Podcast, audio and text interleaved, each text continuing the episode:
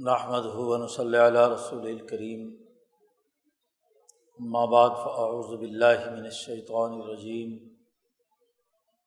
بسم اللہ الرحمن الرحیم قال اللہ تبارک و تعالی وکیم من قریت عطت ان امر ربها و رسوله فحاسبناها حسابا شدیدا وعذبناها عذابا نکرا وضاقت وبال امرحا وکان عاقبت امرحا خسرا اعد اللہ الحم عذابً شدیدہ فتق اللہ یا الباب الدین آمن وقال النبی صلی اللہ علیہ وسلم کانت بنو اسرائیل تسوسحم الانبیاء علامہ حلق نبی خلف نبی لا نبی آبادی سیقون خلفاء فیق سرون وقال نبی صلی اللہ علیہ وسلم لا تزال طائفة من امتی قائمین الحق، لا يضرهم من خالفهم. صدق اللہ مولان العظیم و صدق رسول النبی الکریم۔ معزز دوستوں کتاب مقدس قرآن حکیم و عظیم ترین کتاب ہے، جو انسانی تاریخ کے اہم ترین واقعات کے ضمن میں انسانی معاشروں کے حالات کا صحیح اور درست تجزیہ کرتا ہے۔ اور آنے والی نسلوں کو ان تاریخی واقعات کے تناظر میں اپنی ذمہ داریوں کو سمجھنے اور اپنے اپنے معاشروں کا صحیح خطوط پر شعوری تجزیہ کرنے کی صلاحیت پیدا کرتا ہے۔ یہ ایسی بڑی نعمت ہے مسلمانوں کے لیے کہ اس سے بڑھ کر کوئی اور چیز نہیں ہو سکتی۔ خاص طور پر ایسے حالات اور واقعات میں جب انسانوں پر معاشروں اور ممالک پر مسائل کے گراں بار امبار کے نتیجے میں مایوسی، بے شعوری، غفلت اور لایانی بحثوں میں مبتلا ہونے کا زمانہ آ جائے۔ ایسا وقت آ جائے کہ لوگوں کو کچھ سمجھ نہ آ رہی ہو، کہ ان حالات میں ہمیں کیا کرنا ہے؟ کتاب مقدس قلن حکیم ایسے حالات میں شعوری طور پر تجزیہ کرنے اور حقائق کا ادراک رکھنے اور درست نتائج تک پہنچنے کا ایک واضح طریقۂ کار متعین کرتا ہے۔ انسانی معاشروں میں جب مسائل پیدا ہوتے ہیں، تو دراصل اس کا سبب کیا ہے؟ کیوں وہ کسی گرفت میں آتے ہیں؟ کیوں وہ اپنے اجتماعی حالات سے مایوس ہو جاتے ہیں؟ اور اسے اس سے نکلنے کے لیے انہیں کیا اقدامات کرنے ہیں؟ قرآن حکیم احکامات کا ایک مجموعہ بیان کرتا ہے۔ اللہ اور اس کے رسول انسانی معاشروں کی ترقی کے لیے بنیادی امور کی نشاندہی کرتے ہیں۔ نہ صرف نشاندہی بلکہ اس کا عملی نظام قائم کرنے کا طریقۂ کار بھی وضع کرتا ہے۔ خود اپنے فکر و عمل سے ایک راہ عمل بھی متعین کر دیتے ہیں۔ آج ہمارا ملک جن حالات سے گزر رہا ہے، ہر انسان پریشان ہے۔ ملک چھوڑ کر بھاگنا چاہتا ہے۔ نئے نئے سوالات جنم لے رہے ہیں۔ مہنگائی کا بھوت ہے جو ہر انسان کو خوف زدہ کیے ہوئے سیاسی عدم استحکام ہے۔ کوئی راہ لوگوں کو سجائی نہیں دے رہی۔ معاشی افلاس کی حالت یہ ہے کہ پڑوسی ممالک کے مقابلے پر آج ہمارا ملک سب سے کمزور ترین ملک سے بھی اس کی کرنسی ڈاؤن ہو چکی ہے۔ قرضوں کا امبار ہے معیشت سنبھالے نہیں سنبھل رہی۔ حکومتیں اعلان کر رہی ہیں کہ ہمیں بھی کچھ سمجھ نہیں آ رہا۔ جنہوں نے فیصلے کرنے ہیں، جنہوں نے اقدامات کرنے ہیں، وہ مایوسی میں مبتلا ہے۔ اسی کے ساتھ ساتھ ایک خوفناک صورت حال یہ ہے کہ یہاں کی ایلیٹ کلاس، حکمران طبقے مختصر قوتیں، ان کے علل تلوں ان کی عیاشیوں، ان کے مفادات، ان کی لوٹ کھسوٹ میں کوئی فرق نہیں ہے۔ ملک کے عوام جس عذاب میں مبتلا ہے، جن پریشانیوں کی حالت میں ہے، انہیں اس سے کوئی غرض نہیں وہ اپنی لوٹ کھسوٹ کی کمی کا رونا روتے ہیں۔ تعیش پسندی ہے۔ بالدار طبقات مفادات کے مطابق فیصلے کرتے ہیں۔ مختصر قوتیں ہیں کہ بہت ہی سفلی اور پس ذہنیت پر اتر کر طبقاتی مفادات کے حفاظت کے لیے سرگرم عمل ہے۔ اور اس کا نتیجہ یہ کہ پچیس کروڑ لوگ ایک ایسے خوفناک گرداب میں مبتلا ہے نہ فکری یکسوئی ہے، نہ آئینی اور قانونی استحکام ہے، نہ سیاسی اور معاشی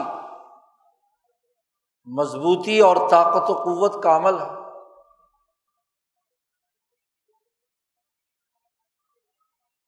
ہر طرح سے معاشرے کی بنیادی بنت تباہ و برباد ہو رہی ہے۔ ایسے ماحول میں بھی اگر ہم قرآن حکیم کا شعوری بنیادوں پر مطالعہ نہیں کرتے اور اس کے بیان کردہ حقائق سے نظریں چراتے ہیں، تو یقیناً مسلمان ہونے کے باوجود ان تمام تر وعیدات کے مستحق ہیں جو خود قرآن نے واضح کی ہے۔ خاص طور پر کسی معاشرے کے عقل مند لوگوں کو اللہ نے یہاں مخاطب کیا ہے۔ فتق اللہ یا اول الباب الدین آمن جو ایمان لانے والے ہیں، ان کے عقل مندوں جو کچھ بھی اپنے دماغ میں کسی بھی درجے کی صلاحیت رکھتے ہیں۔ کوئی واقعی مغز ہے تمہاری کھوپڑی میں۔ غور و فکر اور عقل کے استعمال کی کوئی ربق تمہارے اندر باقی ہے۔ تو فتق اللہ۔ اللہ سے ڈرو۔ تقوا اختیار کرو۔ حالات سے خوف زدہ ہونے کے بجائے اللہ کے احکامات کی خلاف ورزی پر اللہ سے ڈرو۔ تم نے جو انسانیت دشمن نظام بنا رکھا ہے، تمہارے بزرگ جمہروں نے، تمہارے نام نہاد عقل مندوں نے، تم جو طرح طرح کے فلسفے بگاڑتے ہو، عدالتی فیصلوں میں قانونی بھول بھلائیاں اختیار کرتے ہوئے، من چاہے فیصلے کرتے ہو انتظامی احکامات میں اللہ اور اس کے رسول کے احکامات کو نظر انداز کر کے ظلم و ستم کا نظام قائم کیے ہوئے ہو من مرضی کے فیصلے مسلط کرتے ہو او عقل مندو یا اول الباب عقل کے دعوے دارو ڈرو اللہ سے۔ اور یہ بھی واضح کر دیا اللہ دینا آمن جو ایمان کے دعوے دار ہیں، ایمان لانے والے ہیں۔ اللہ نے یہ سب کچھ ایک ایسی صورت میں بیان کیا ہے، جس کا بڑا گہرا تعلق انسانی سماج کی بنیادی اکائی فیملی سسٹم سے۔ اس صورت کا نام ہے صورت الطلاق۔ اس صورت کو صورت النساء الصغرا بھی کہا جاتا ہے۔ عورتوں کے حقوق کی صورت ایک صورت النساء القبرا ہے، بڑی صورت جو اعل عمران کے بعد آتی ہے۔ اور یہ دوسری صورت ہے۔ صورت الطلاق یا صورت النساء الصغرا عرب کے اس معاشرے میں، بلکہ اس دور میں پوری دنیا میں، عورتوں کے حقوق کو سلب کرنے کا خاص طور پر طریقۂ کار رائج تھا نہ صرف عورتیں، بلکہ ہر طرح کے جو مظلوم اور کمزور لوگ مزدور، کسان، غلام، عورتیں۔ ان کے ساتھ ظالمانہ سلوک کیا جاتا اور ایک مخصوص الیٹ کلاس ابو جہل اتبا شہبہ مکے کی اشرافیہ، جنہوں نے اپنا نام شریف رکھا ہوا تھا۔ شریف ہی کی تو جمع ہے، اشرافیہ۔ شریف کہلاتے ہیں اپنے آپ۔ تو وہ اشرافیہ۔ انسانی حقوق توڑ رہی تھی۔ مدینہ منورہ کے وہ قبائلی سماج جس میں یہودیوں کی بڑی تعداد، ان کے فرقے اور ان کے گروہ وہ بھی اسی اشرافیہ کا حصہ تھا۔ ان کا رویہ بھی ایسا ہی تھا۔ نہ صرف یہ بلکہ کیسر و کسرا تھا۔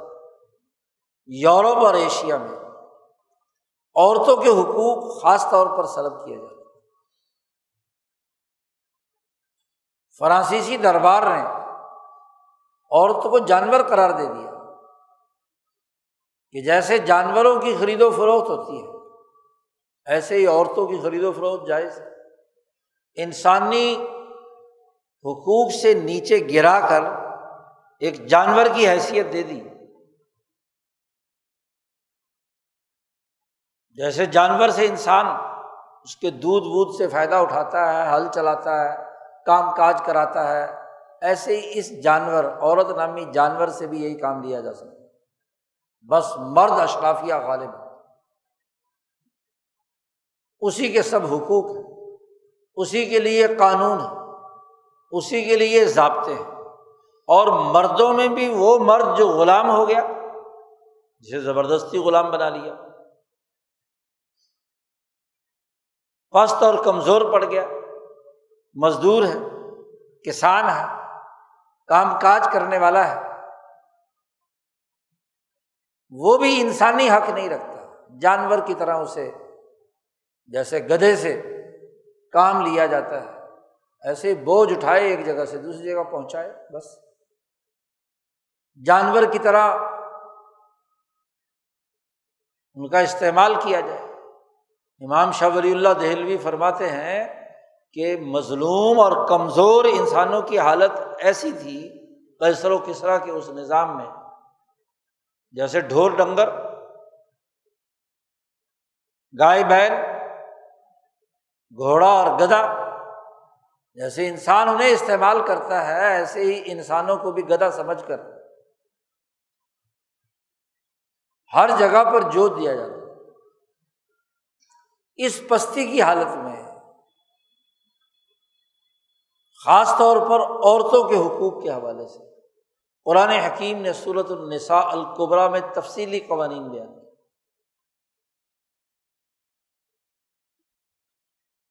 کہ نفس انسانی کی ایک ہی شاخ کے دو پہلو ہیں، دو شاخیں دو سلو ہیں۔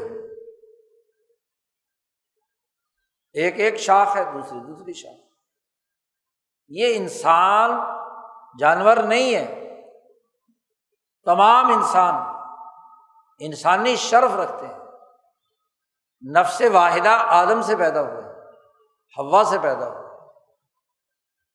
اس لیے انسانوں کا یہ اسٹیٹس قائم کرنا کہ وہ جانور ہیں، غلط۔ ان کے سیاسی حقوق کیا ہیں، معاشی حقوق کیا ہیں؟ اسے قرآن حکیم نے صورت النساء القبرا میں بیان کیا۔ خاص طور پر مالیاتی معاملات۔ وراثت کا قانون جاری کیا۔ واضح طور پر اعلان کیا۔ کہ لرجال نصیب مما ترک الوالدان والاقربون وللنساء نصیب مما ترک الوالدان والاقربون ایک ہی طرح کا حکم۔ مرد جیسے اپنے ماں باپ کا وارث بنتا ہے، ایسے ہی عورت بھی اپنے ماں باپ کی وارث بنے کیونکہ جب دونوں انسان ہیں، تو انسانی حقوق دونوں کے یکساں ہیں۔ وہ بھی وارث ہے، وہ بھی وارث ہے۔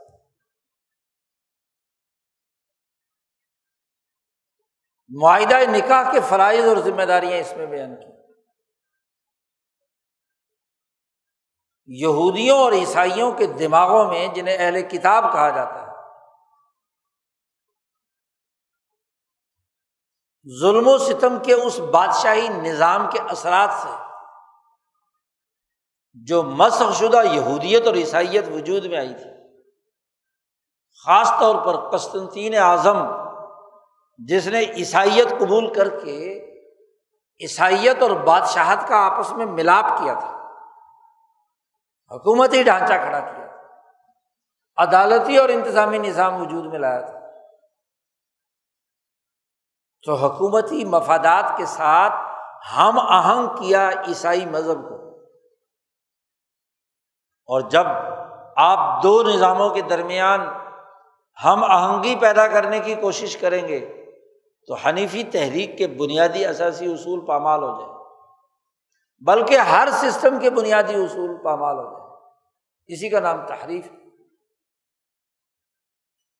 تو قرآن حکیم نے بڑی وضاحت کے ساتھ اس صورت مبارکہ میں، صورت النساء القبرا میں، نہ صرف انسانی حقوق، بلکہ یتیموں، مسکینوں، ان کے مال لوٹنے ان کے حقوق اور مفادات کو نقصان پہنچانے کے پورے نظام پر کڑی تنقید کی اور اس کے حقوق و فرائض بیان کیا یہاں تک کہا کہ تم جو یتیموں کا مال کھاتے ہو، حرام خوری کا ارتکاب کرتے ہو نما یا کلون فی بتون نارا، تم اپنے پیٹ میں آگ بھر رہے لذین یا قرون اموال یتامہ ظلم جو لوگ ظلم اور زیادتی کرتے ہوئے کمزوروں، یتیموں، مزدوروں اور کسانوں کے حقوق کو لوٹتے ہیں، وہ گویا کہ پیٹ میں جہنم کی آگ بھر رہے ہیں۔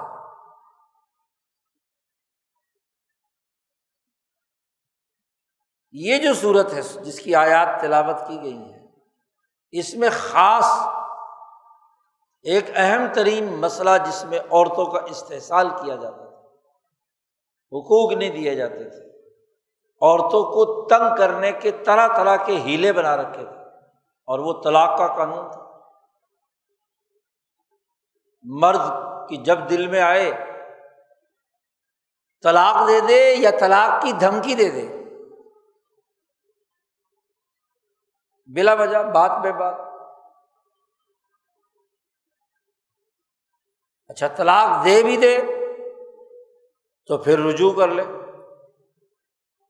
پھر طلاق دے دے، پھر رجوع کر لے۔ سو دفعہ کر لے، دو سو دفعہ کر لے، جتنی دفعہ برسی کر لے۔ نہ اسے چھوڑنا ہے، نہ بسانا ہے۔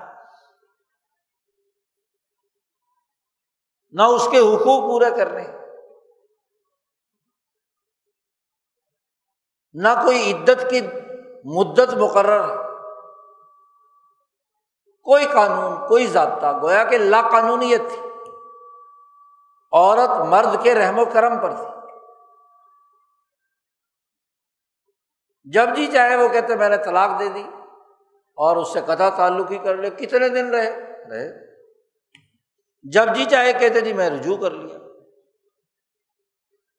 جب جی چاہے پھر طلاق دے دے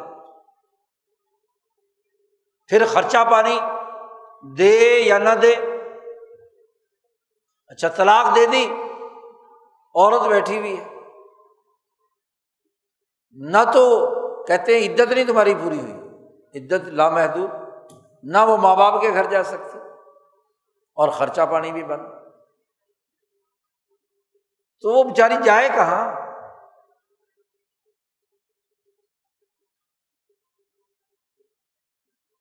امام انقلاب مولانا عبید اللہ سندھی فرماتے ہیں کہ قرآن نے انسانی سماج کے اس بنیادی فیملی سسٹم کو عنوان بنا کر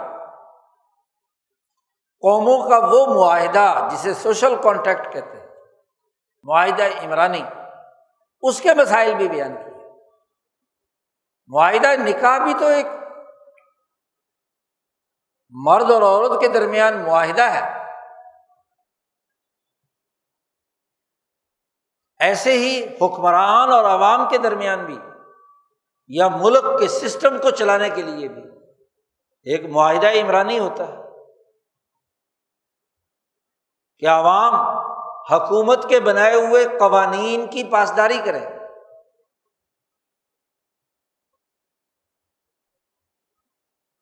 حکمرانوں نے جو قوانین بنائے ہیں، ہر شہری کو وہ قوانین پر عمل درآمد کرنا ہے۔ اور حکمران پابند ہے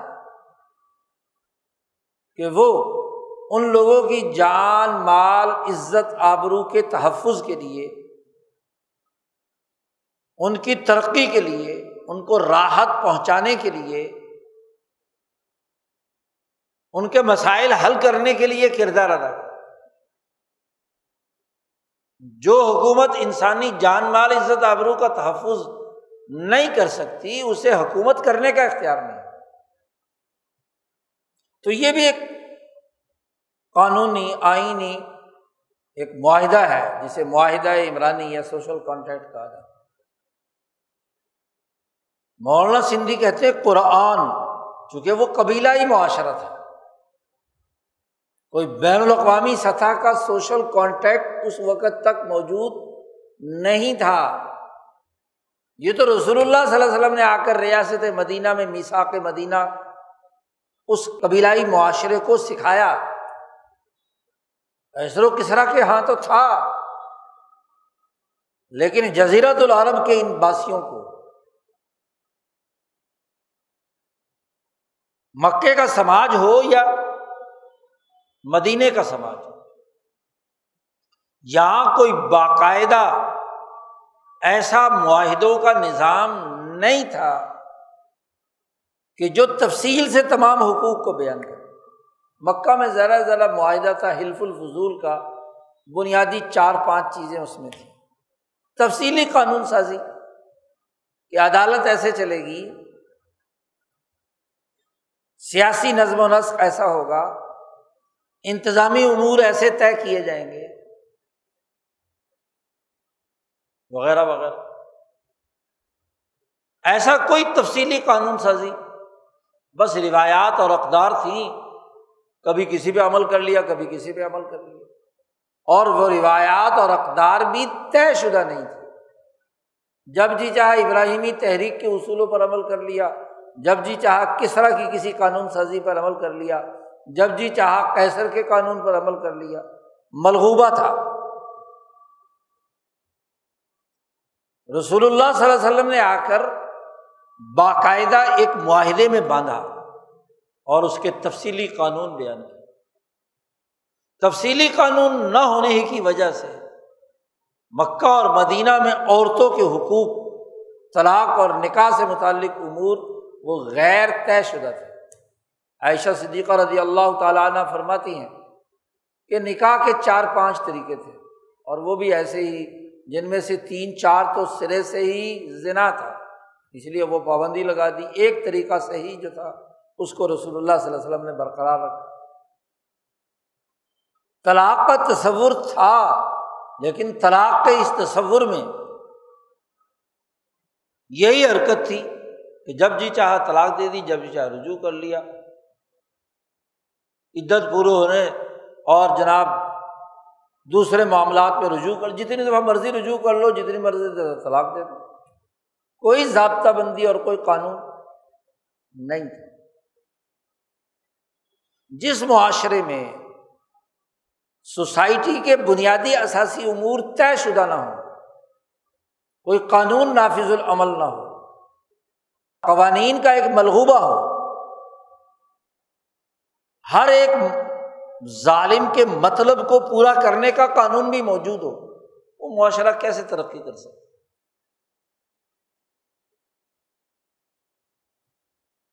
یہ حالت تھی جب یہ صورت مبارکہ نازل ہوتی ہے۔ اس کا نام بھی صورت الطلاق اور طلاق کے قوانین، عدت کے قوانین متعلقہ عورت کے حقوق اور فرائض اور ذمہ داریاں قرآن نے بیان کی۔ یہ اس صورت کا دوسرا رقو شروع ہو رہا ہے۔ پہلے رقو کے اختتام پر۔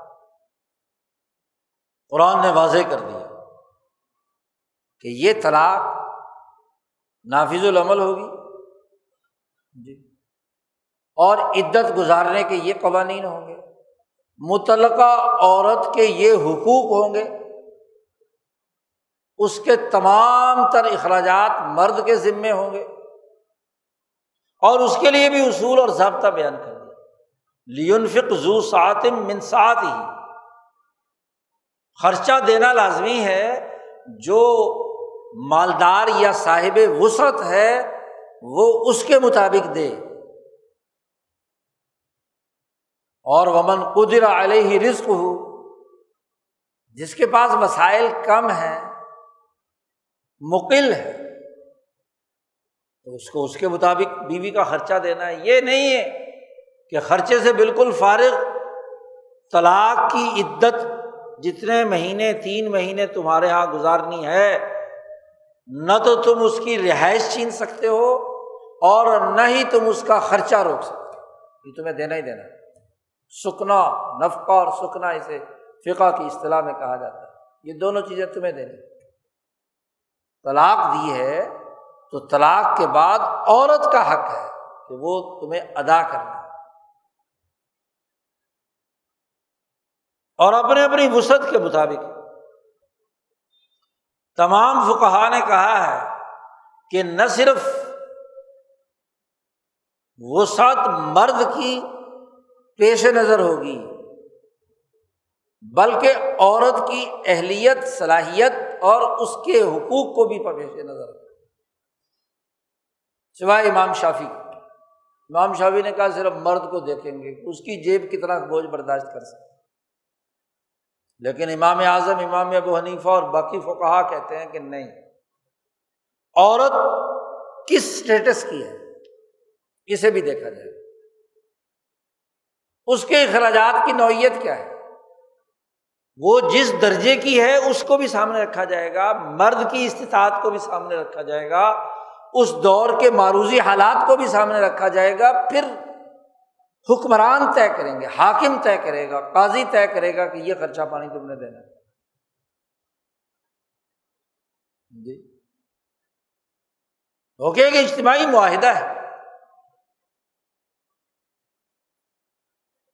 اللہ نے کہا کہ جو طاقت اور قوت رکھتا ہے، وسعت رکھتا ہے، وہ اس کے مطابق دے۔ اور جو وسعت نہیں رکھتا اپنی اس کے مطابق دے دینا ضرور یہی حال ملکوں اور قوموں کا ہوتا ہے بھائی۔ خرچ دینا ہے۔ سوسائٹی کے تمام افراد کا۔ حکومت کا مطلب کیا ہے؟ یہاں بھی معاہدہ عمران جی۔ آپ حکومت نہ بھی چھوڑ رہے ہوں، عوام کے ساتھ اول میں تو پورا خرچہ دینا ہے۔ جب تک وہ معاہدہ عمرانی قائم ہے، آپ حکمران۔ تو انہیں بھی وسعت کے مطابق دینا ہے۔ سہجال اللہ بہادر یسرا۔ بھائی، اگر کسی کے پاس کمی ہے تو کچھ دنوں کے بعد کیا ہے؟ یہ تو حالات بدلتے رہتے ہیں۔ لیکن خرچہ پانی ضرور دینا۔ ایسا خرچہ جس سے اس کی استطاعت، اس کی صلاحیت، اس کی استعداد، اس کی ضروریات پوری ہو اللہ نے اس پہلے رقوع میں احکامات دیے۔ عدت سے متعلق، خرچ سے متعلق، رہائش سے متعلق۔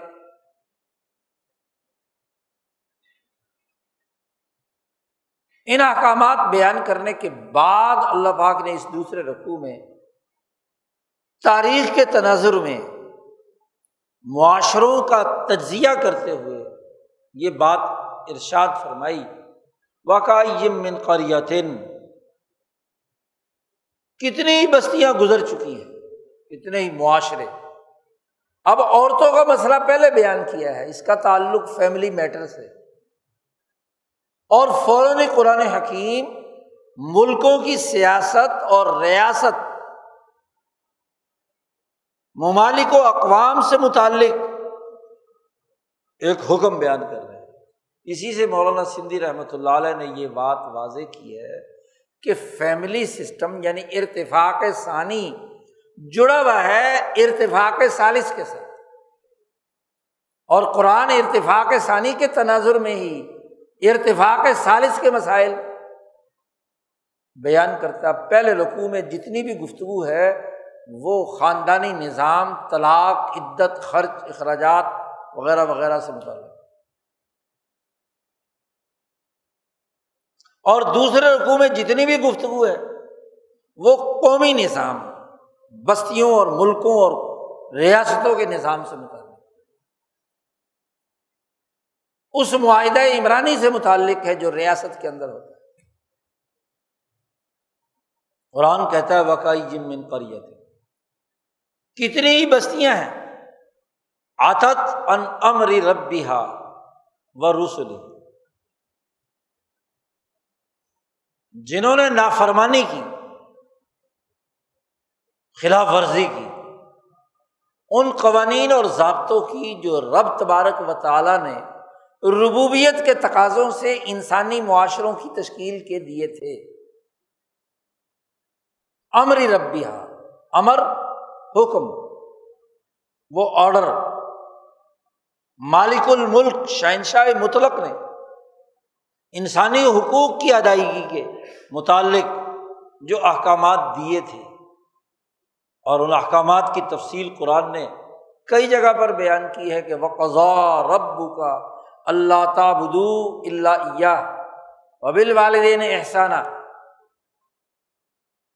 اللہ کے علاوہ کسی کی غلامی مت کرو کسی انسان کی غلامی نہیں ہو پہلا ہوتا امر ربی وبل والدین احسانہ، والدین کے ساتھ حسن سلوک سے کام۔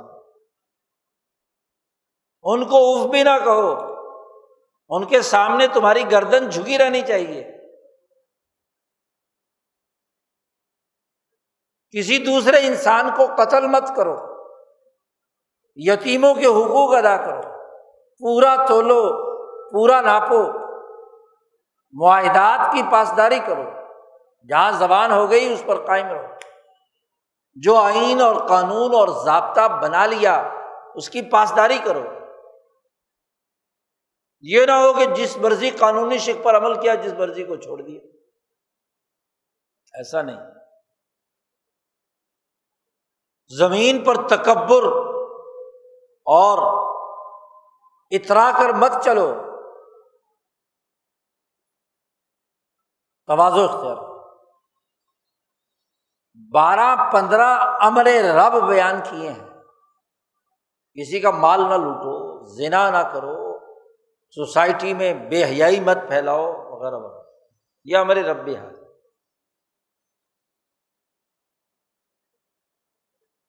اللہ نے یہ صورت النعام میں بیان کیا صورت بنی اسرائیل میں بیان کیا، یہ ہمارے رب۔ رب نے جو احکامات دیے ہیں، کتنی ہی بستیاں گزری ہیں جنہوں نے ان احکامات کی خلاف ورزی کی۔ مفسرین کہتے ہیں، یہاں جو اللہ نے امر رب بیان کیا ہے، وہ وہ ہے جو طلاق، عدت، رہائش اور عورتوں کے اخراجات سے متعلق ہے۔ یہ امر رب ہے۔ انسانی حقوق میں سے۔ اس امر رب کی خلاف ورزی کی انہوں نے۔ اور وہ رسول ہی، اور اپنے اللہ کے رسولوں کی۔ رسولوں نے آ کر احکامات دیے۔ یہ احکامات صحف ابراہیم میں بھی تھے۔ یہ احکامات تورات میں بھی تھے۔ یہ زبور میں بھی تھے۔ انجیل میں بھی تھے۔ اور آج کتاب مقدس قرآن حکیم میں بھی۔ تو کتنی بستیاں تاریخ میں ایسی گزری ہیں؟ جنہوں نے اپنے رب کے احکامات کی خلاف ورزی کی اور اپنے رب کے رسولوں کی بات نہیں مانی۔ تو اللہ کہتے ہم نے دو کام کیے ان کے ساتھ۔ فحاسب نہا حسابن شدیدن و عزب نہا عذابن نکرا۔ ایک دنیا میں اور ایک آخر دنیا میں ان کا ہم نے شدید محاسبہ کیا حسابن شدیدن کڑا محاسبہ کیا۔ ہاسب نہ ہاں، حسابن شدید کہ تم نے یہ قوانین کیوں توڑے؟ یہ معاہدات کیوں توڑے؟ یہ انسانی حقوق کیوں پامال کیا کیوں ملکوں اور قوموں کو لوٹا؟ عقل مند بنے پھرتے ہو اور اس عقل اور حکومت کے بل بوتے پر تم نے انسانی زندگی سے متعلق جو اپنے رب کے احکامات اور رسولوں کے احکامات اس پر ہم نے محاسبہ کیا۔ ہا سبنا ہا حساب اور مفسرین لکھتے ہیں کہ عزب نہ ہا عذاب نکرا۔ ہم نے ان بستیوں کو شدید ترین عذاب اچانک ایسے عذاب میں مبتلا کیا کہ وہ انتہائی ان کے لیے اچمبے کا تھا، اجنبی تھا، نکرا تھا۔ انسانوں کے و گمان میں بھی نہیں، ایسا عذاب۔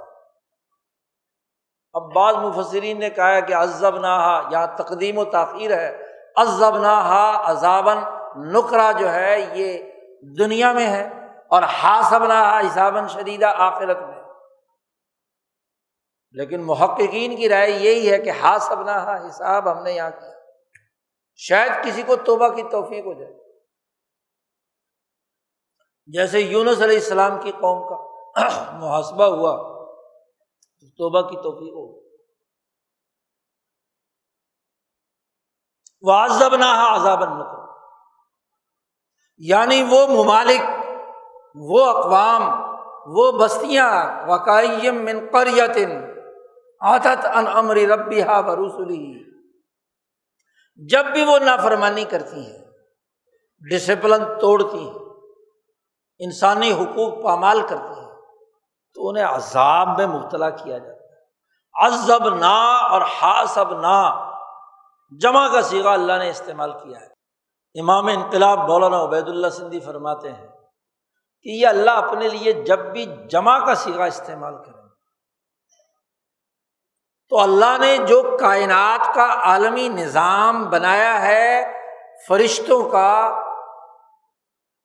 اور اسباب و مسبات کا خواہ و طبیعت کا ہو، فلکیات کا ہو یا ملاکوت کا ہو۔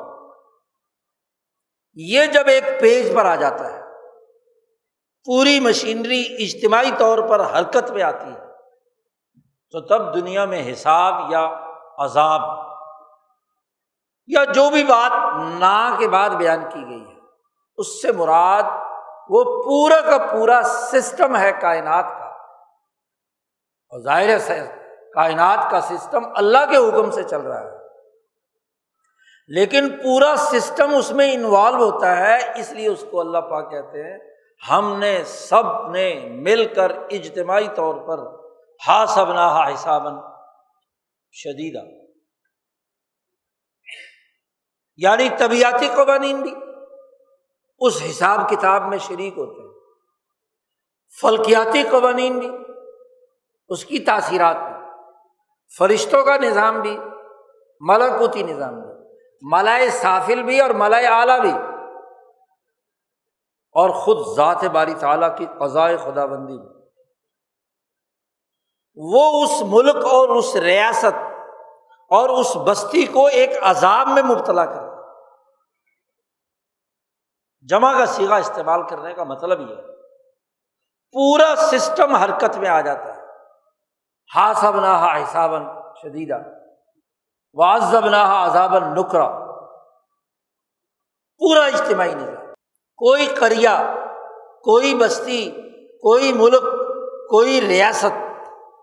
جب عالمگیر انسانی قوانین کی خلاف ورزی کرتا ہے، تو اس پر یہ عذاب آتا ہے۔ یہ محاسبہ ہوتا ہے۔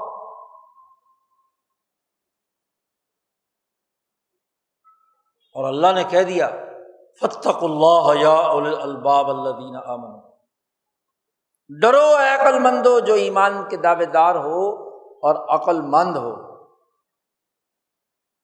کہ یہ عذاب کس لیے آیا؟ یہ مصیبت کس لیے آئی؟ اب جب کریا کی بات آئی اور کریا کے لیے قرآن نے کہا اتت ان امری رب اس نے اپنے رب کے احکامات کی اور اپنے رسولوں کے احکامات کی، رسولوں کے نائبین کے احکامات کی خلاف ورزی کی تو وہ عذاب میں مبتلا ہو دنیا کی تاریخ اٹھا کر دیکھ لو، آٹھ ہزار سال کی، دس ہزار سال کی۔ ہر قوم جب عذاب میں مبتلا ہوتی ہے، تو اس کے پیچھے کیا ریزن ہوتی ہے؟ کون سے حقائق ہوتے ہیں؟ یہی۔ کہ جب وہ انسانی حقوق پامال کرتے قتل انسانیت کا ارتقاب کرتے ہیں، جب لوگوں کو گھروں سے بے گھر کر کے مہاجر بناتی ہے یہودیوں پر عذاب آیا تو اسی بنیاد پر۔ ان سے معاہدہ ہوا تھا کہ لا تصفکون دما کم ولا تخرجون انفسکم من دیارکم۔ پھر تم نے معاہدے کا اقرار کیا تھا۔ ایک سوشل کانٹیکٹ تھا۔ ایک معاہدہ عمرانی تھا۔ اقرار بھی کیا تم نے۔ تم لوگ وہی ہو نا جنہوں نے انسانوں کا قتل کیا، اپنے ہی رشتے داروں کو، اپنے ہی انسانیت کو، اپنے ہی یہودیوں کو۔ وہ تخرجون انفسکم من دیارکم تم نے اپنے آپ ہی کو اپنے وطن سے بے وطن کیا۔ مہاجر بنایا۔ قتل انسانیت کا ارتکاب کیا۔ خون بہایا، لوگوں کو گرفتار کیا۔ جلا وطن کرنے کی دو صورتیں ہیں نا، ریاست سے نکال دینا یا ریاست سے نکال کر کسی جیل میں بند کر دینا۔ امام اعظم، امام حنیفہ نے جیل کا تصور اسی بنیاد پر باہر نکالنے میں تو وہ اور شیطان بن کر دوسرے ملکوں سے شرارتیں کرتا ہے۔ معاہدے کی خلاف ورزی۔ ریاستیں معاہدات کی بنیاد پر ہوتی ہیں اور معاہدات بلا تفریق، رنگ، نسل، مذہب، انسانی حقوق کی بنیاد پر وجود میں آتے کالا گورا، مشرقی، مغربی، یہودی، عیسائی، ہندو، مسلمان تمام کی بنیاد پر بستیاں اسی بنیاد پر بستی لیکن آپ دیکھیے کہ جس معاشرے نے انسانی حقوق کی پامالی کا نظام قائم کیا، وہ تباہ و برباد ہو۔ وہ قیصر ہو، کسرا ہو، ابو جہل ہو، قارون ہو، فرعون ہو، نمرود ہو، شداد ہو، حامان ہو، پوری تاریخ گواہ ہے۔ واقعی من قریت اب یہ قصہ اللہ تبارک و تعالیٰ نے اس صورت الطلاق میں جس میں عورتوں کے عدت اور ان کے خرچے پانی کے مسائل زیر بحث لائے جا رہے ہیں۔ وہاں قرآن حکیم نے انسانی معاشرے کے تجزیے کا ایک طریقۂ کار بیان کیا۔ اللہ کہتے ہیں، اللہ نے تمہیں ذکر نازل کیا۔ تمہارے لیے یہ ذکر نازل کیا، رسول بھیجا اور اس لیے بھیجا کہ لیو کم من ظلمات نور تمہیں ظلمتوں اور اندھیریوں سے نکال کر روشنی کی طرف لائے۔ لیکن جب تم نے ظلمتوں کو اپنے اوپر مسلط کر لیا، روشنی سے دور بھاگے، انسانیت دشمنی کا کردار ادا کیا، تو یہ عذاب تم پر مسلط کر دیا اب اس آیت کی روشنی میں، یہ آیت کوئی ماضی کا قصہ نہیں ہے۔ قرآن حکیم کو قصے کہانی کی کتاب نہیں ہے کہ بحث دل پشوری کرنے کے لیے قصہ پڑھ لو۔ گزر جاؤ۔ نہیں۔ ان واقعات اور قصص اور ان تجزیات کی روشنی میں ہر دور کے انسانوں، خاص طور پر مسلمانوں کو اپنی بستی، اپنی سوسائٹی، اپنے معاشرے کا تجزیہ کرنے کا طریقہ بتلا دیا۔ آج جو مہنگائی اور فلاں فلاں فلاں فلاں فلاں مصیبتوں کی وجہ سے ہمارا نوجوان ملک چھوڑ کر بھاگ رہا ہے، ہر انسان بلکہ ہر سیاسی پارٹی، ہر مذہبی رہنما، بڑے بڑے مذہبی رہنما ہیں جو مدارس کے نمائندے ہیں، بجلی مہنگی ہو گئی، پچیس لاکھ کا بل آیا ہے۔ اب کیوں چیخ رہے ہو؟ جی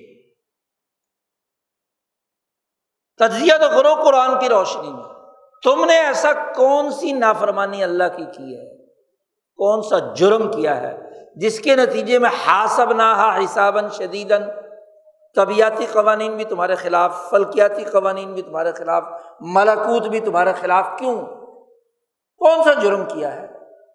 ذرا اپنے جرائم کی فہرست تو بناؤ۔ تقوا اختیار کرنے یا اللہ کا ڈر کا مطلب یہ ہے کہ اللہ سے ڈر کر اپنی پچہتر سالہ تاریخ کا جائزہ لو کہ ان میں کون کون سی جگہ پر تم نے انسانی حقوق کو پامال کیا۔ ریاست بناتے وقت اور ریاست چلاتے وقت، ریاست کی سیاست، ریاست کی معیشت، ریاست کا مذہبیت، اس پورے کا جائزہ تو لو۔ کہ کیوں تم اس وقت عذاب میں مبتلا ہو؟ کیوں تمہاری کرنسی ٹکے سیر ہے؟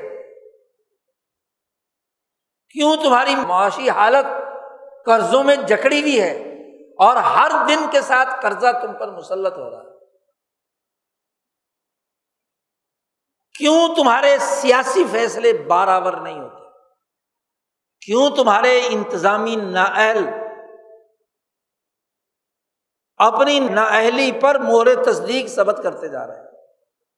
کوئی ایک حکومت پچہتر سالوں میں ایسی دکھا دو کہ جس کو کسی عدالت یا کسی نظم و نسق نے نااہل قرار نہ دیا۔ کون سی حکومت ہے جس نے پانچ سال پورے کیے کون سا وزیر اعظم ہے جو ذلیل اور رسوا نہ ہوا ہو یا قتل نہ ہوا کون سا چیف جسٹس ہے جس نے عزت پائی ہو؟ سوائے لوٹ کھسوٹ کے، مال بنانے کے، احکامات کی خلاف ورزی کے، قوانین کو اپنی مرضی کے مطابق استعمال کرنے کے، اور کیا ہے؟ اندازہ لگائیے کہ پہلے دن سے ہی قرضوں کی لت پیدا کر لی۔ بننے سے بھی پہلے۔ قومی آزادی کی جنگ لڑنے والی پارٹی اگر وہ کراچی اکنامک کانفرنس کر کے اپنے لیے ایک روڈ میپ بناتی ہے کہ آزادی کے بعد ہم نے اس بر عظیم پاک و ہند کا یہ اقتصادی نظام بلا تفریق، رنگ نسل، مذہب تمام انسانوں کے لیے بنانا ہے۔ مزدوروں کے، کسانوں کے، تاجروں کے، ریاست کے پورا ایک مکمل پلان بناتا ہے۔ تو آپ نے دیکھا دیکھی، آپ کے بانی پارٹی نے کمیٹی بنانے کی کوشش کی۔ تین سال تک تو کمیٹی نہیں بنی۔ اور پھر کمیٹی بنائی تو سب سرمایہ دار۔ انگریز کے زمانے کے اس سرمایہ داری نظام کے ایجنٹ غلامی جن کی وجہ سے مسلط ہوئی، جن کی وجہ سے اقتصادی بدحالی ہوئی، جن کی وجہ سے بنگال کا کہت پڑا انہیں دنوں میں ترتالیس، چوالیس میں جس نے بیس لاکھ انسان مر گئے، ان تمام کی ایک کمیٹی بنا دی۔ وہ بیچاری دو تین سال دماغ لڑا کر ایک رپورٹ بنائی، اور رپورٹ یہ بنائی کہ جی پندرہ کروڑ سے ہم ملک کا اقتصادی ترقی کا منصوبہ رکھتے ہیں۔ پندرہ کروڑ کچھ اشاریہ۔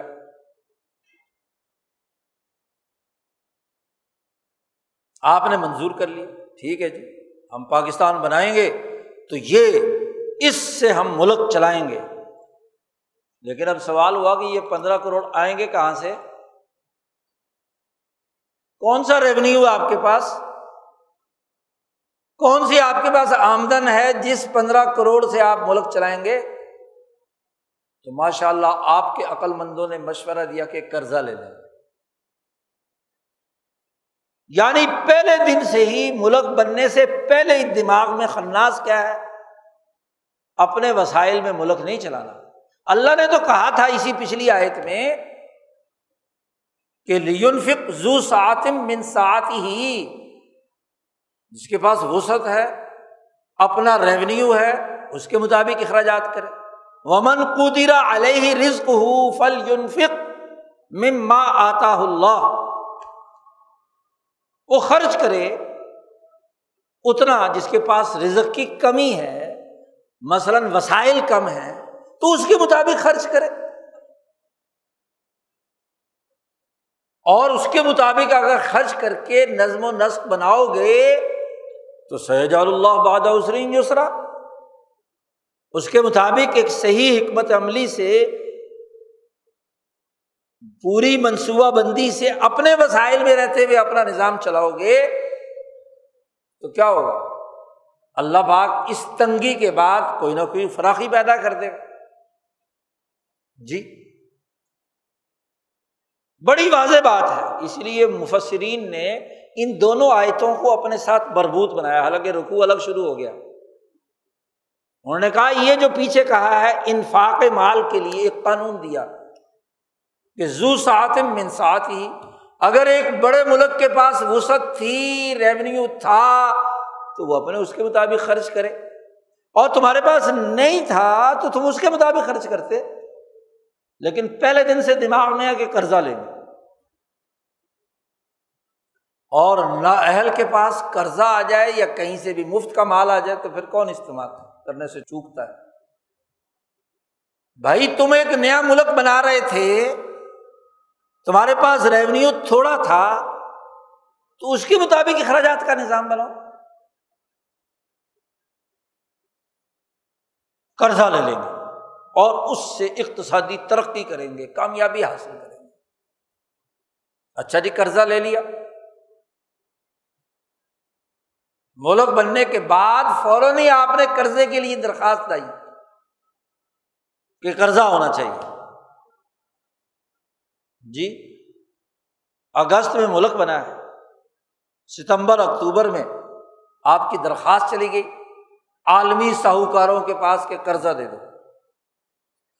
اور قرضہ ملتے ہی جو آڈر دیے گئے، وہ یہ کہ چار لاکھ روپے سے ایرانی قالین وزیر اعظم ہاؤس اور بیوروکریسی کے لیے خریدے جائیں۔ قرضہ لے کر اور ساڑھے تین لاکھ کا ایک سوئمنگ پول بنایا جائے گا وزیر اعظم کے نہانے دھونے کے لیے۔ گھر میں پیسے نہیں، قرضہ جو ہے باہر سے لیا ہے اور قرضے کی شراب پی کر اپنے وسائل کے مطابق اخراجات کرنے کے بجائے قرضے کی شراب پی رہے ہیں۔ لوگ وطن سے بے وطن ہو کر تم نے نکالا۔ تقتلون انفسکم، وہی یہودیوں والی عادت جی قتل انسانیت کیا بیس لاکھ انسان اس موقع پر قتل ہوئے دونوں ملکوں میں۔ تم نے اپنے رب کے حکم کی نافرمانی کی لوگ سمجھتے ہیں نماز نہ پڑھنا نہ فرمانی ہے، کلمہ نہ پڑھنا نہ فرمانی ہے، فلانا نہ فرمانی وہ تو ہے ہی۔ اس پہ اس کا کسی کا کیا اختلاف جس کی وجہ سے تم پر عذاب ہے، سیاسی اور معاشی، وہ تمہارے سیاسی فیصلے ہیں۔ تمہارے معاشی فیصلے نماز پڑھنے میں کوئی تکلیف ہوتی ہے تمہیں؟ نہیں۔ کسی عذاب میں مبتلا کوئی نماز پڑھنے سے یہاں روکتا ہے؟ بڑی عالیشان مسجدیں، بڑے قالین بچھے ہوئے ہاں جی بڑے بڑے مجمے مسجدیں بھری ہوئی۔ اس حوالے سے تو تم کسی عذاب میں مبتلا نہیں ہو۔ بھرا با رمضان بھرا با حج بھرے ہوئے عمرے سارے موجود ہیں، اس میں تو کوئی مصیبت نہیں ہے۔ ازبنا عذابن شریدہ کس میں ہے؟ اقتصادیات میں، معاشیات میں، سیاسیات میں، سماجیات میں۔ تو اس میں تم نے اپنے رب کی خلاف ورزی کی ہے نا۔ عطت ان امری ربی غلط سیاسی فیصلے کیے ہیں۔ کہا جی جمہوریت کے مطابق ملک چلائیں گے۔ اور جمہوریت کا بنیادی دستور جس ملک کی پارلیمنٹ کو سامنے رکھ کر اس پارلیمنٹ کے منظور شدہ تین جون انیس سو سینتالیس کے اس تقسیم ہند کے ایکٹ کو جس پارلیمنٹ نے منظور کیا اس کے مطابق تم نے سارے اختیارات پارلیمنٹ اور وزیر اعظم کو دینے تھے۔ لیکن تم نے آڈر جاری کیا کہ وزیر اعظم کے اختیارات گورنر جنرل استعمال کرے جی۔ بد انتظامی، معاہدات کے خلاف ورزی، چار اگست کو کلات کی ریاست سے معاہدہ اور سترہ اگست کو فوج داخل کر کے اس پر معاہدے خلاف ورزی کر کے ریاست پر قبضہ۔ یہ امر ربی ہاتھ تھا، یہ جو صورت بنی اسرائیل میں اللہ نے احکامات دیے ہیں، قتل نفس سے منع کیا، زنا سے منع کیا، ناپ تول کی کمی سے منع کیا، وہیں کہا تھا، معاہدات کی پاسداری کرنا۔ اتت ان امر رب وہ رسول ہی۔ اللہ کے احکامات اور جنہوں نے یہ احکامات تمہیں کھل کر سنائے تھے، نائبین رسول نے، علماء حق نے تمہیں نافرمانی کی۔ پچہتر سال کی تاریخ تمہارے سامنے ہے۔ اور وہ جو قرضہ لینے کا تصور تھا، ہر دفعہ جب قرضہ ملتا تو جشن مناتے۔ کہ اب ہمارا اقتصادی منصوبہ کامیاب ہو جائے گا، دودھ شہد کی نہریں بہنے لگیں گی۔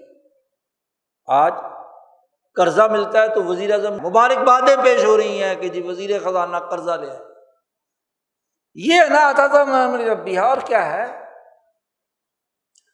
تللے ہیں، مخصوص طبقوں اور مافیات بھیگ مانگنے کا عمل ہے۔ پھر جن سے قرضہ لیا ہے، وہ تنگ آ گئے کہ بھائی ٹیکس لگاؤ تو اشرافیہ پر لگاؤ۔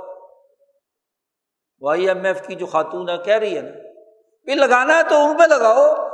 انہیں بھوکے غریب ان پر بجلی کے بلوں میں اور گیس میں اور پیٹرول میں انہیں پر ٹیکس پر ٹیکس لگ رہا ہے اور ان کے لیے مفت پیٹرول، مفت بجلی، مفت تمام چیزیں۔ یہ آتا تھا نمبر رب بھی ہے یہی تو اپنے رب کی نافرمانی ہے۔ قانون مانا جمہوریت کا اور مسلط رکھی آمریت۔ آتا تھا نمبر ربیہ معاہدہ کچھ، عمل کچھ۔ جی اس کی خلاف ورزی۔ تمہاری انتظامیہ کے پاس اتنے سرکولر ہیں کہ جیسا کلائنٹ ہو، جیسے پیسے دے، اس کے مطابق وہ انتظامی فیصلہ جاری ہو جائے یہی حال عدلیہ کا یہی حال سیاسی پارٹیوں کا ہے۔ یہی حال مذہبی طبقوں کا ہے۔ آج ایک فتویٰ ہے، جہاد شرعی ہے۔ کل دوسرا فتویٰ ہے کہ یہ فساد شرعی ہے۔ ایک ہی کام ایک وقت میں جہاد ہے، دوسرے وقت میں فساد یہ آتا تھا نہ مری رب بھی ہاں یہ تم نے اپنے رب کے حکم کی خلاف ورزی نہ فرمانی کی۔ قوانین توڑے ہیں۔ آئین کچھ کہتا ہے۔ ایکٹ پاس کر دیا جی کہ یہ اختیار اب فلانے کے پاس نہیں رہا، فلانے کے پاس آ گیا۔ ایک آئینی شک اور ایک بیچاری لولی لنگڑی اسمبلی کا بل دونوں برابر ہو سکتے ہیں۔ وزارت قانون بھی حکم جاری کر رہی ہے، الیکشن کمیشن بھی آرڈر پاس کر رہا ہے۔ دنیا میں اصل بنیادی معاہدہ اصل ہوتا ہے، آئین اصل ہوتا ہے، یا کسی لولی لنگڑی اسمبلی کا ایکٹ وہ اصل ہوتا ہے۔ پوری تاریخ اٹھا کر دیکھو، پچہتر سال کی، چھہترواں یوم آزادی منانے والوں کہ ان پچہتر سالوں میں تمہارے سیاسی فیصلے، تضادات کا شکار، تمہارے قانونی اور آئینی فیصلے، عام انسانی قوانین کی خلاف ورزی۔ دنیا کے کسی مہذب ملک میں یہ کام نہیں ہے۔ نہ امریکہ میں، نہ چین میں، نہ برطانیہ میں، نہ فرانس میں، نہ روس میں، نہ آسٹریلیا میں۔ حتیٰ کہ جن ملکوں میں آمریت ہے، وہاں بھی ایسا نہیں ہوتا جو کچھ تم نے کھلواڑ کیا ہے پچھلے پچہتر سالوں سے۔ ہر قدم قدم پر تم نے قانون توڑا، انسانی قانون۔ امام شاہ ولی اللہ نے بڑی اہم بات فرمائی ہے کہ ایک ناموس انسانیت ہے۔ اور ناموس انسانیت کی بنیاد پر نوامی سے کلیاں ہیں۔ یعنی ایسے قوانین جو کل انسانیت کے ضمیر کی آواز ہے سچ بولنا، عدل کرنا، انسانی حقوق ادا کرنا، معاہدات کی پاسداری کرنا۔ یہ نامو سے کلیاں ہیں نوامی سے کلیاں ہیں انہیں کی تفصیلات پر نوامی سے مقدسہ یعنی شریعت نازل ہوتی ہے۔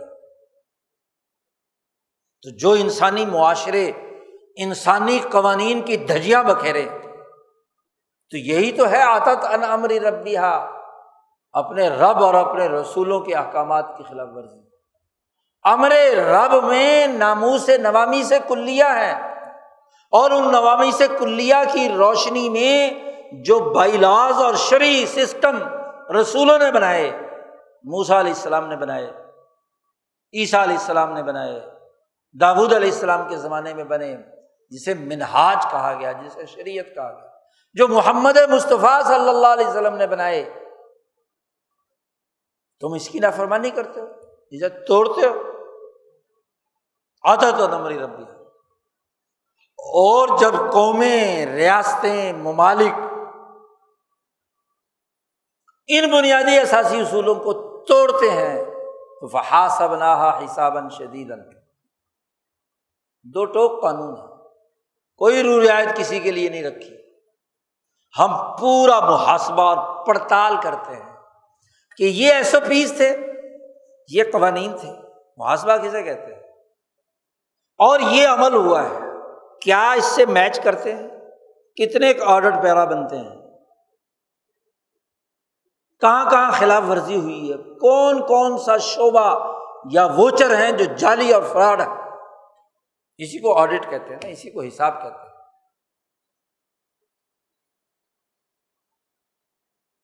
اور پھر اس حساب کے اندر تفصیلی پڑتال خاص طور پر جب مناقشہ شروع ہو جائے، حضور صلی اللہ علیہ وسلم نے فرمایا، من نو اس زبا جس کا مناقشہ شروع ہو گیا، وہ عذاب میں ضرور مبتلا مناقشے کا مطلب ہے تفصیلی آڈٹ۔ تو آڈٹ ہوگا نا، یہ نظام بے یار و مددگار تو نہیں ہے۔ پوری کائنات اللہ نے فضول نہیں پیدا کی۔ وہ ماں خلق سما اول ارد وما بینا ہما باطلا۔ اللہ کہتے ہیں، ہم نے یہ آسمان و زمین کوئی باطل اور فضول لفظ بنائی ہے۔ کہ کوئی حساب کتاب نہیں، کوئی کچھ نہیں، جو من ماندی کرتے رہو۔ نہیں آڈٹ ہو۔ محاسبہ ہو۔ ہا سب نہ ہا حسابن حسابن شدید کیا ہے؟ اسی حدیث نے واضح کر دیا کہ منو کشا اس زیبا اور جب حساب شدید ہو، ایک ہے حساب یسیر۔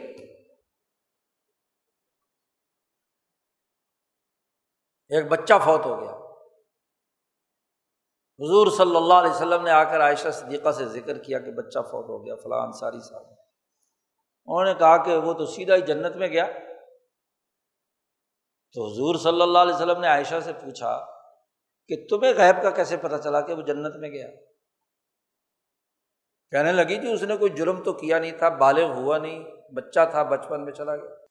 تو حضور صلی اللہ علیہ وسلم نے فرمایا کہ نہیں۔ حساب کتاب ہر ایک کا ہوگا، بچہ ہو یا بڑا ہو۔ تو عائشہ ذہین تھی، فوراً کہا کہ اللہ پاک نے کہا ہے، قرآن میں حساب یسیرا حساب یسیر تو یہی ہے کہ بس گزار کر کیا جنت میں چلا جائے گا۔ جنت میں گیا۔ تو پھر اس حساب یسیر کا کیا مطلب؟ رسول اللہ صلی اللہ علیہ وسلم نے فرمایا کہ اصل بات کیا ہے؟ حساب یسیر یہ ہے کہ تفصیلی ووچروں کی پڑتال نہ ہو، بس موٹا موٹا حساب دیکھا جائے کہ بھی ایمانیات میں ہے یا ادھر ہے، تو جو ہوگا ادھر۔ اللہ میاں کے فضل سے کیا ہے؟ کام ہو سکتا ہے۔ بس موٹا موٹا بیلنس چیک کیا جائے گا، بس۔ لیکن حساب شدید یہ ہے کہ اس حساب کا پورا تفصیلی آڈٹ ہو۔ اسی کو حساب شدیدہ کہا۔ جب ایسا حساب ہوگا تو عزب نہ عذاب النکرا ایسا عذاب ہم دیتے ہیں دنیا میں بھی اور آخرت میں بھی۔ جو بالکل انجانا ہوگا۔ وہاں و گمان میں بھی نہیں ہوگا۔ یہ عادت امری ربی ہا نہیں ہے۔ اپنے رب کی خلاف ورزی نہیں ہے۔ اس کے احکامات کی۔ رب کے نام پر تو غلامی ختم ہوتی ہے۔ لا الہ الا اللہ۔ اللہ کے علاوہ کوئی خدا نہیں۔ ایا کا نابدو و ایا کا نستعین۔ تیری ہی عبادت کرتے ہیں، تجھ سے ہی مدد مانگتے ہیں۔ ایک طرف یہ دعوے، اور دوسری طرف امریکہ سے کہتے ہو کہ تیری ہی غلامی کریں گے، تجھ سے ہی ہاتھ پھیلا کر۔ قرضہ مانگے گے وزیر اعظم کہتا ہے، ذرا آئی ایم ایف سے کہو کہ ہمارے ساتھ ہلکا ہاتھ رکھے۔ ہمارے فلاں لیڈر نے امریکہ سے رابطہ کیا ہے کہ آئی ایم ایف سے کہو جی کچھ شرائط نرم کرے قرضہ دے لے تو نستعین کہاں ہو رہا ہے؟ یہی تو عادت ان امری رب بھی ہے اس پوری ریاست اس پورے ملک عزب نہا عذاب نکرا۔ یہ عذاب الہی ہے۔ جب تک ہم اس عذاب الہی سے توبہ نہیں کرتے،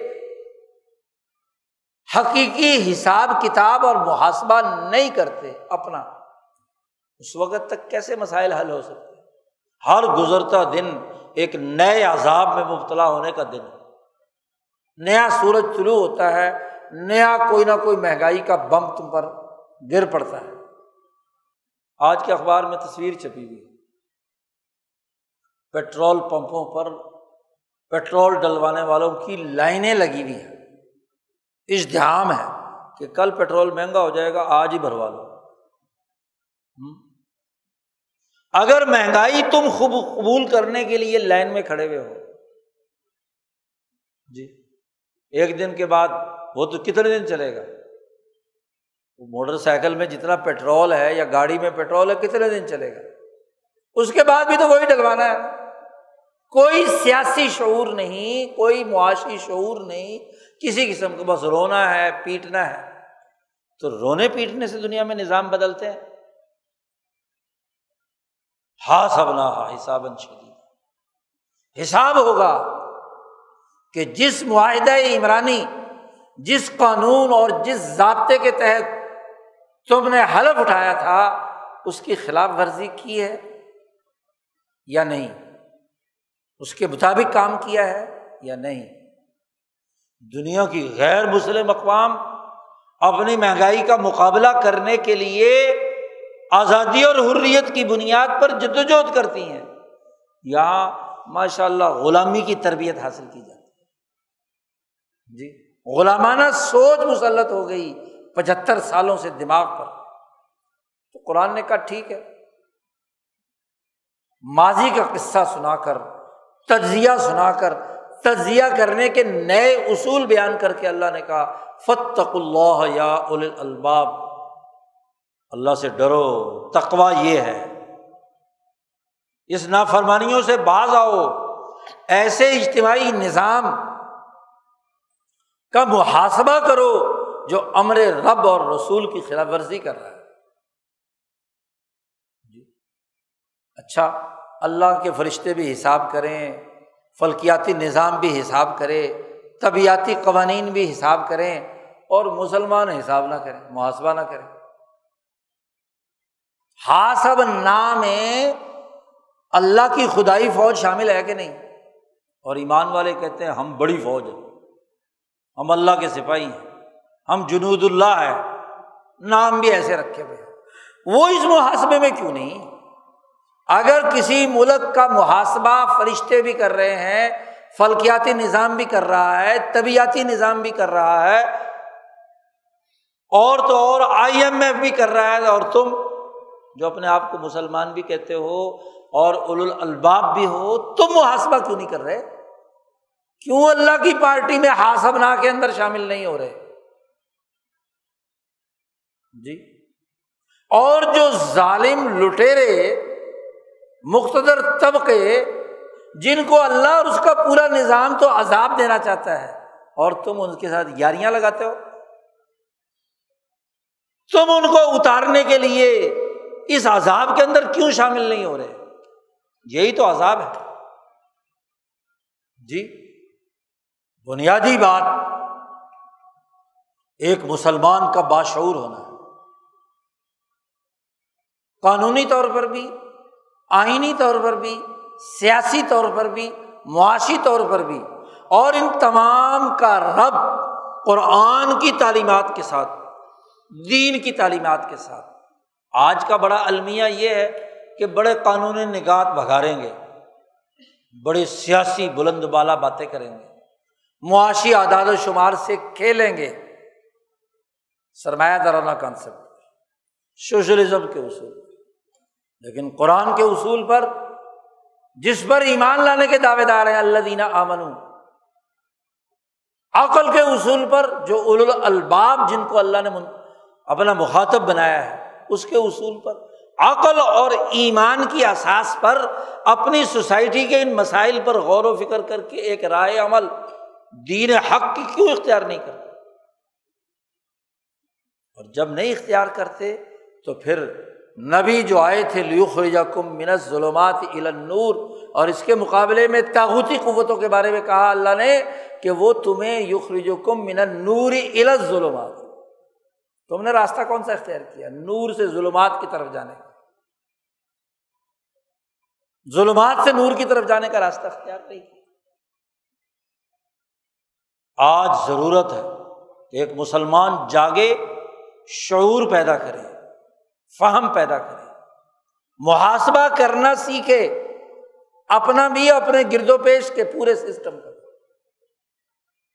اور اللہ جس طبقے کو عذاب دینا چاہتا ہے، جن کو سزا دینا چاہتا ہے، اس سزا میں شریک ہو۔ جیسے صحابہ اکرام شریک ہوئے کیسر و قسمہ کو راستے سے۔ ازبنا کے موقع پر، بدر کے موقع پر ازبنا کے اندر فرشتے بھی شریک۔ آسمان و زمین بھی شریک اور صحابہ بھی شریک۔ رسول اللہ صلی اللہ علیہ وسلم کی قیادت۔ ازبنا یہی ہے نا۔ فرشتوں نے مارا تھا ابو جہل کی گردن۔ دو نوجوان بچوں نے اڑا دی گردن۔ جی۔ کیسرو کسرا کو شکست دی تھی۔ تو کسی فرشتے نے آ کر کسرا کی گردن اتاری تھی۔ جب وہ دریائے دجلا کے کنارے چپتا پھر رہا تھا جھاڑیوں میں، وہ صحابی رسول ہی تھے۔ دور سے دیکھ لیا کہ فلاں فلاں جگہ چھپ رہا ہے۔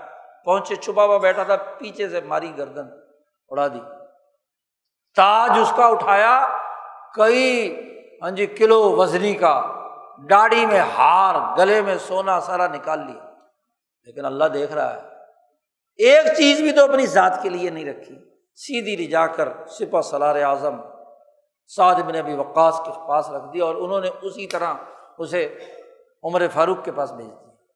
ازبنا کے اندر شامل ہیں صحابہ تعبین اولیاء اللہ، علماء ربانی اور حاصب نامے بھی شامل ہیں۔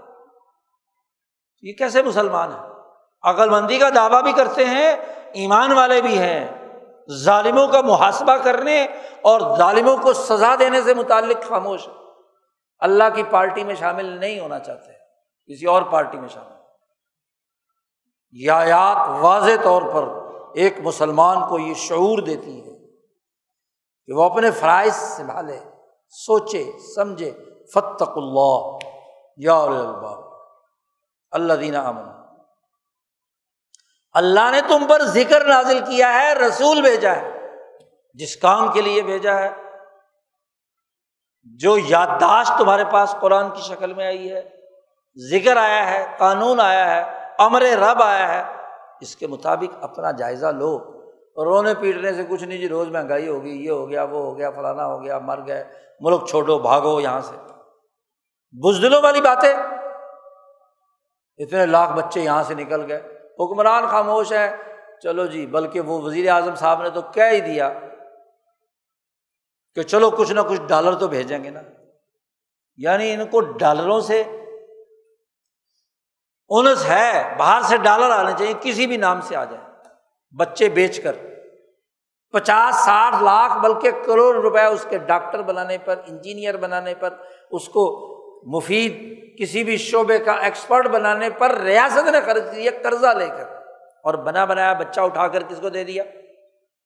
امریکہ کو، برطانیہ کو، فرانس کو، سعودی عرب کو، امارات کو۔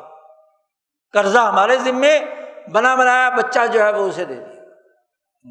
اور وہاں سے چند ٹکے تنخواہوں کے یہاں آ جاتے ہیں، باقی تو وہیں خرچ کرنا پڑتا ہے۔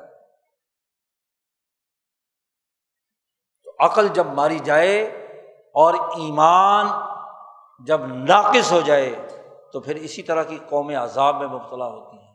آج جس عذاب الہی میں ہم ہیں، ان سے توبہ کرنے کی ضرورت عقل، شعور، ایمان کے تقاضوں کے تحت اپنا سیاسی، معاشی، سماجی معاملات کا تجزیہ کرنا شعور پیدا کرنا، اس کے مطابق کردار ادا کرنا آج ہمارا فریضہ ہے۔ اللہ تعالیٰ ہمیں قرآن حکیم کو سمجھنے اور اپنی ذمہ داریوں سے عہدہ برا ہونے کی توفیق عطا فرمائے۔ وہ آخر الداوانہ الحمد للہ رب العالمین۔